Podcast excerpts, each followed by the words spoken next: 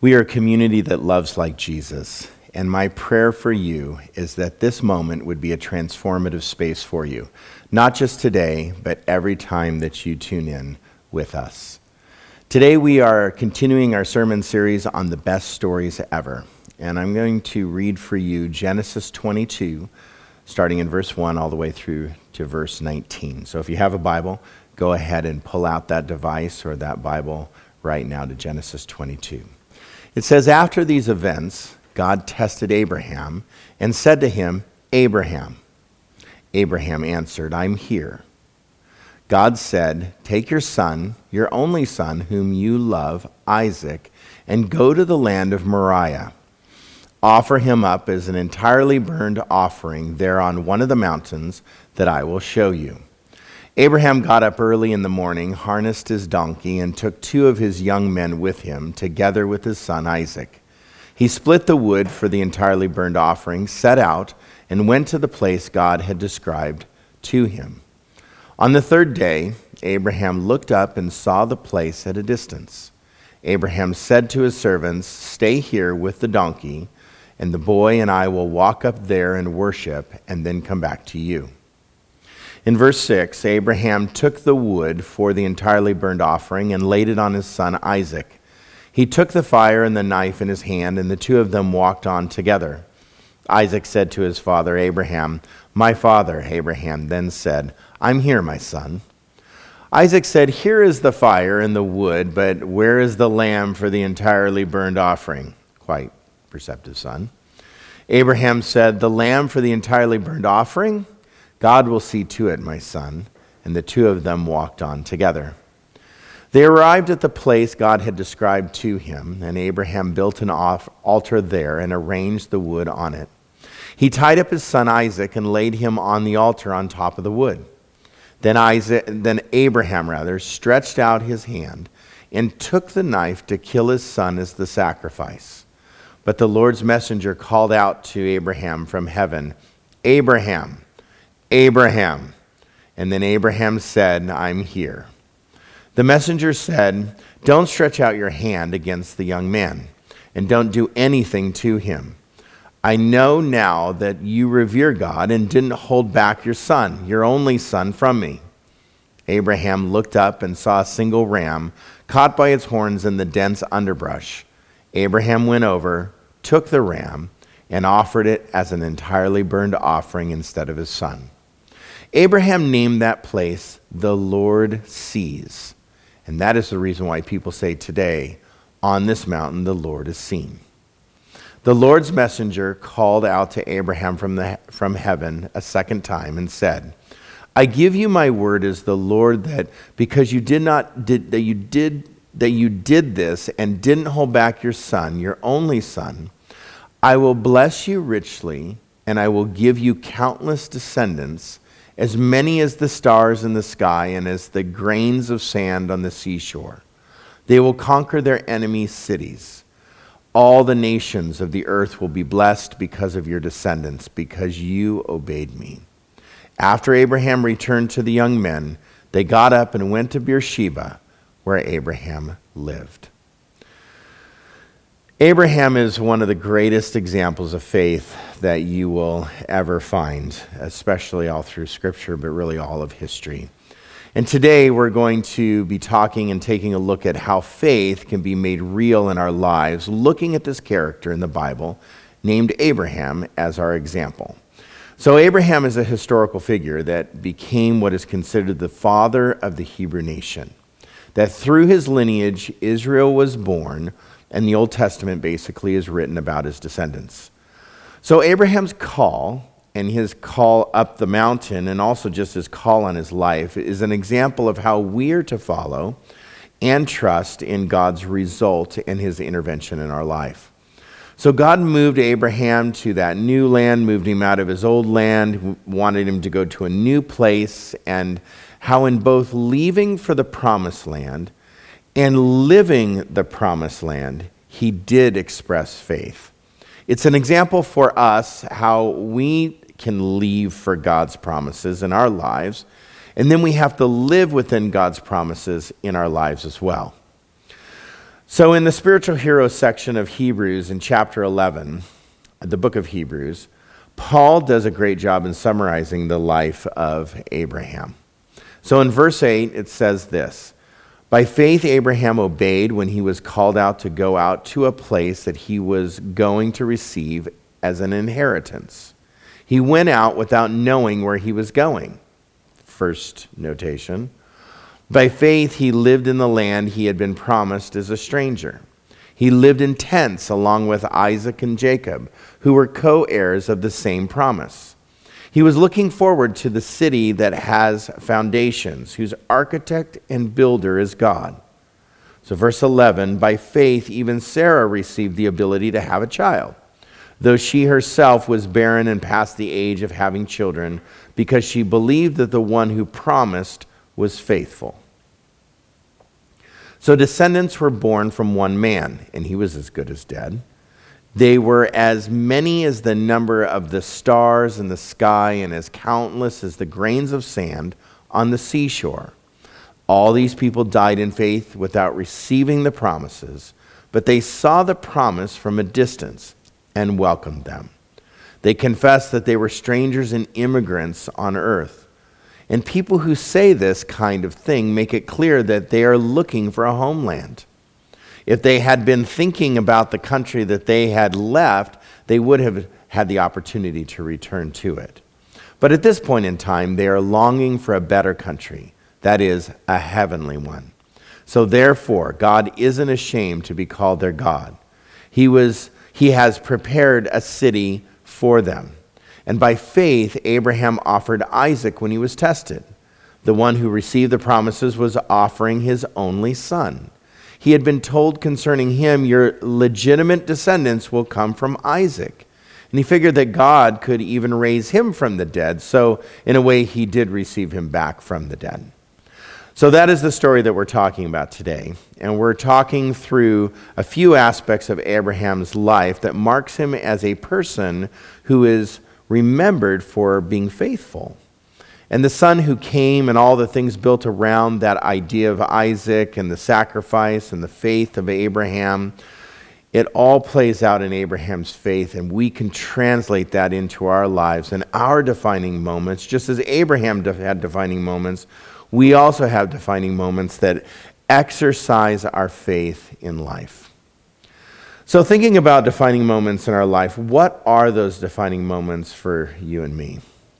Well, I would say something like getting your first career could be a defining moment, not necessarily your first job, but your first like adult career, that could be a defining moment for you. Getting married, that definitely can be a defining moment for you something negative, getting fired, getting fired from the career that you so had wished for and got educated for. That could be a defining moment for you. Your children, your children being born, your children during stages of, your li- of their lives, which stages of your life as well. Those can be defining moments. So, whether positive or negative experiences, certain experiences define our lives. They're defining in our life, and they definitely can define our faith. So, we're going to take a look at how to manage those defining moments in our life. And today we're going to look at some of those moments, those mountaintop experiences where you decide which way to go. You make a decision, you start out into a direction, and that defined you sometimes for the rest of your life. And Abraham had those. And we have the same defining moments just like Abraham had. Maybe not the same experiences, I hope not, not within the same circumstances, but the same kind of moments. So there's two moments in the life of Abraham that definitely define him. And they have to do with the same people, his, his sons. So his greatest dream was to have a kid, a boy. And his greatest challenge was the chance of losing this son. So, both responses that we're going to talk about today, and both of Abraham's responses, and all of our responses when dealing with our greatest dreams and challenges, we need to respond with the idea of trust. So that's the question that we're going to answer is the trust question. How do we really trust God? Do we trust God with the greatest dreams, goals, and hopes that we have in our life? So, our greatest dream. The first defining moment that all of us are going to face is when we come face to face with our greatest dream. What is that for you? Do you have a greatest dream? How do you handle your greatest dream? Definitely is a defining moment for, for everyone around you, really, many times. So, whether you hang with it and hang on to it or let it go, whatever your greatest dream is, or you develop a new one, whether you chase that new one, whether you depend on God for that new, new dream, that's an exercise of faith. That proves our faith, that shows our faith to the world around us. And it was Abraham's greatest dream to have a son. And this was a defining moment in his life. Now we know the conclusion of this, and if we read Scripture, we know what happened in the long story. But in Hebrews 11, 11 through 12, it says this simply By faith, even Sarah received the ability to have a child, though she herself was barren and past the age of having children, because she believed that the one who promised was faithful. So descendants were born from one man, and he was as good as dead. They were as many as the number of the stars in the sky and as countless as the grains of sand on the seashore. So, in order to handle our greatest dream, we also need to be able to handle trusting God. And I look at Sarah and I look at her life, and she has this dream, she has this thought that these descendants would be there through the son of Abraham, and that was also her greatest dream. That was Abraham's greatest dream. That, those words empowered them. They considered them in their decisions. They considered them, as God was faithful, that they were going to be faithful as well. So the first is a smaller story, which is located in Genesis 16. This is the first example of what not to do. And the story of Ishmael is a very important story in talking about taking your future in your own hands and taking control of your world around you. So, Ishmael uh, is basically the story of I'll just go out and do it myself. And we're better at this anyway, and we're okay, God. It's not coming in my time, so I'm going to work it out like this, how I want, and I'm going to help you out, God, really. I'm going to go and get it myself, and I'm going to force the miracle to happen. So, Abraham and Sarah come up with this very unique, kind of strange to us plan. And Sarah said, I have a servant girl named Hagar. And Abraham, why don't you go sleep with her? Get her pregnant. Since I can't become pregnant, why don't you go see if you can get her pregnant? And guess what? She did. And Abraham basically said, Look, God, it's the son that was promised. We did this. And just like we do sometimes, is that is an extreme illustration, and so I hope that none of us are thinking about doing this exactly. But we figure out some way to get God's promises ourselves ahead of schedule. And we think that that's success. And then we bring it back to God proudly and we say, Look, God, look at what I did for you. And God sa- says to us at that moment, No, no, no, no. I want to do this for you. And that's what the promise is all about. So, the Ishmael kind of faith is the Home Depot, what I'll call the Home Depot faith. It's the do it yourself, the DIY faith. You go down, you get the plywood, you get the nails, you give everything that you need you get the brackets, you get all the hardware, you put it in your truck, you bring it back home, you get it out, you build it yourself, and you get it all done, and you look at God and you say, Look at what God did. And that doesn't even make sense. But that's what happened to Abraham and Sarah is they had Ishmael and they say, Look, look at what God did. And it didn't make sense to God either. So the longer story is about letting God take the reins and being in control of the situation, which then threatens my security and my long range goal planning and all that I have, my dot and tittle all lined up in my life and every single hour of my day. I don't know if you've ever been through your day, but it, it just. It just seems like that if you plan a day, not everything that you plan gets done. And I think that that's an example of our life that not everything that we get planned is going to get done in our timing. And so we need to have an Isaac kind of faith. And this is the example of the choice to trust in God. When faced with our greatest dream, our greatest goal, our greatest horizon. What is, what is the equinox, right? I'll choose to trust in God. That's the Isaac kind of faith. I'll choose to, tr- to say, even, that I'll trust in God. So I'll trust God in what He wants to do versus what I want to do. So faith is to believe what we do not see, and the reward of faith is to see what we do not believe. So our faith reward is to actually witness what we didn't believe could happen in the first place. And this is what happened to Abraham and Sarah with Isaac. They believed that they, they couldn't do this, that a son would not be born, and then they saw the son be born. And that is the reward of that kind of faith. And so that greatest dream is realized in, in this person, this boy, Isaac. In Genesis 21 1 through 2.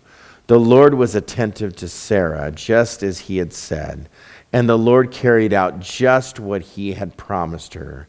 She became pregnant and gave birth to a son for Abraham when he was very old, at the very time God had told him. And so that's a very important idea right there that we need to step back in an Isaac kind of faith. We need to step back and take a little breather and wait for the Lord's timing. It's, it's always longer, it seems, and we want things to happen faster. I get it, and we're impatient people. But there is something to the waiting. There is something to the promise that makes it more of a reward in the waiting. And I know that sounds very cliche, but there is some truth to that, that when we wait, sometimes we can do a lot of self work until the promise comes. So just remember this that promises always come by grace. The Lord was very gracious to Sarah. He had grace upon, upon this family. So promises always come by grace. I mean, could you imagine having a child at a very, very old age like they did? That only could happen by grace. But promises always come on time at the exact time, it says, that God promised. Not my time, not my impatient time, not by tap, tap, tap. Hey, what time is it time? Time to get her done, right? No, it's at the exact time he promised. But then also, promises always come with joy. And that's why Isaac was named laughter. And so we have these dreams, we have these goals, we have these hopes, and we can have an, an Ishmael kind of response where we just force it to happen, and then all the glory goes to me, and I'm a broken person, therefore my greatest dream is going to be broken. Or I can have a Isaac kind of faith where my greatest dream, goal, and hope in life is exercised like and my faith in that that that's going to happen and god's going to god's promises are going to come true for my life that I can have an Isaac kind of faith and have joy and have peace and I can learn patience and I can actually just have the reward of, of faith. But in our, and the, the hard part about receiving and experiencing the great dreams of our life is great dreams do not come without great challenges. Great dreams come with the greatest dreams, come with the greatest challenges. And so the second part of the story is Abraham, and I hope that no one has to deal with this, but Abraham is dealing with a great ordeal. And we have to deal metaphorically with it, the same kind of thing, that we're actually sacrificing our greatest dreams. And so, how do we handle our greatest dreams? That's a response we need to exercise faith. But how do we handle our greatest challenges in those greatest dreams? I think that, it, that we need to, again, exercise a great sense of faith. And so, your greatest challenge in life turned out to be wrapped right in the same blanket as Abraham's greatest dream. Abraham's greatest dream became his greatest challenge. And that's some hardship that he had to deal with at that moment. And so Genesis 21 1 After these events, God tested Abraham and said to him, Abraham. So God tested Abraham. And God tests us. And those tests are the ones, those, are, those benefit us. They're not for God, they're for us. And so here's the challenge. In verse 2, it says, God said, Take your son, your only son, whom you love, Isaac, go to the land of Moriah, offer him up as an entirely burned offering there on one of the mountains that I will show you. Well, I would have to say that if God just audibly spoke to me and said I needed to sacrifice one of my kids, I would have a problem with that. Um, I don't know even what to do with that when I read the story of Abraham and Isaac in this mountain scene. I don't even know what to do with this, with this story besides just learn what, what are my responses in faith when God calls me to face some of the greatest challenges. And so, Abraham, what's amazing about this story is first, Abraham followed God immediately.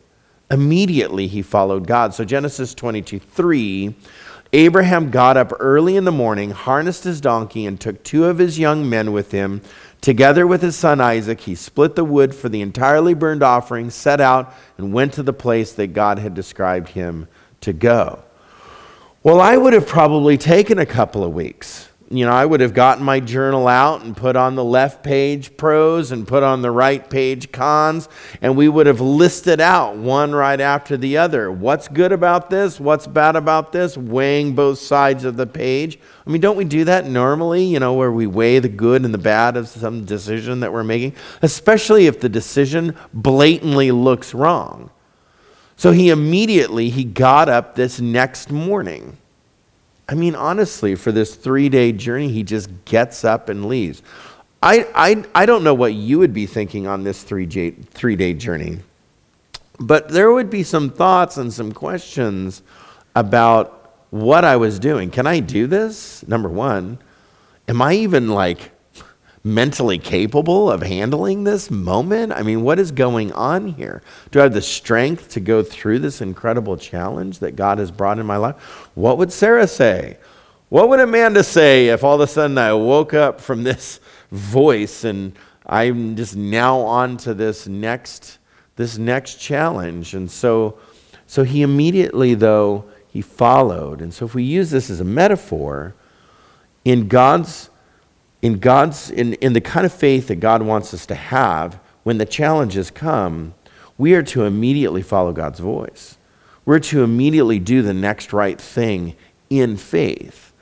But then also he plans. So not only did he follow, he planned. In, in 22 6, Abraham took the wood for the entirely burned offering, laid it on his son Isaac. He took the fire and the knife in his hands, and the two of them walked together. And Isaac said to his father, My father, I'm here, my son, he says, and here's the fire, and there's the wood, but where's the lamb? Isaac said, Where's the lamb? So obviously, Isaac knew that his dad was a planner. His dad was a planner because Isaac, in his age, saw through that hole and he went, Wait a minute we have every single item we need except that lamb, right? So he planned on doing what God had told him to do, and he just planned for it. And so when the greatest challenges come, we need to follow, we need to plan, but then we need to trust. And that's that third key that I want to give us in this story of having that Isaac kind of faith is we need to trust. We need to trust. On the third day, Abraham look up, looked up and saw the place at a distance. What I find really interesting about this passage is in this verse 4, uh, it says they had a three day journey. They had a three day journey.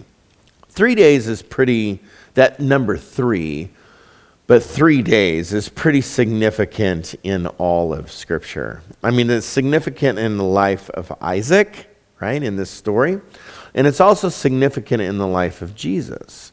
So they left on a three day journey. They packed this animal and they packed uh, people with them, and they went up this mountain, and the journey was three days. And Jesus was in the tomb, he was in his grave for three days.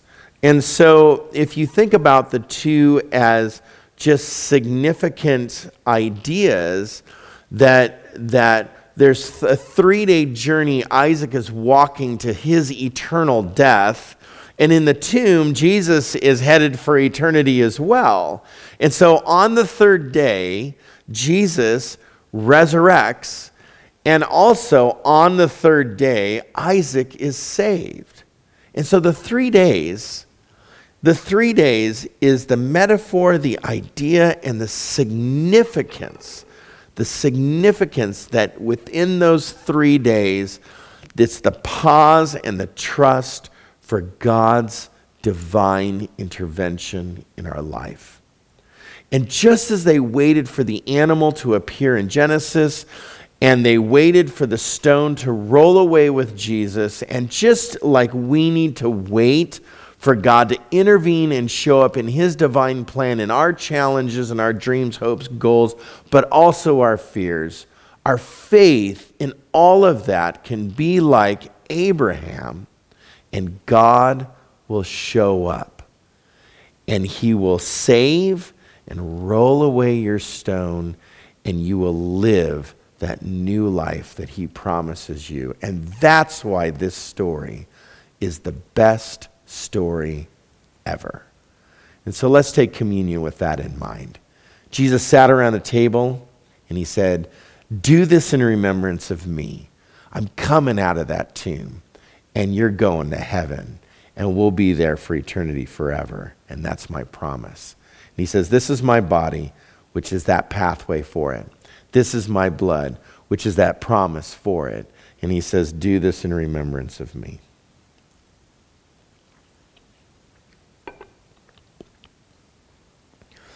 God, thank you for this story of faith. Lord, as much as we struggle having faith or being patient with your promise in the waiting, or even knowing what we are supposed to do or what you want us to do in life, or what our greatest dreams and hopes and goals are even supposed to be. Lord, help us to have the kind of faith that Abraham displays, Lord, with his son Isaac. Lord, help us to follow, help us to plan, help us to trust that you have a plan. And Lord, help us to sit in that waiting in that hopeful waiting, Lord, that you will divinely show up just at the right time and fulfill what you said and you promised in our lives. So, Lord, we love you. We thank you for Jesus. In his name we pray. Amen.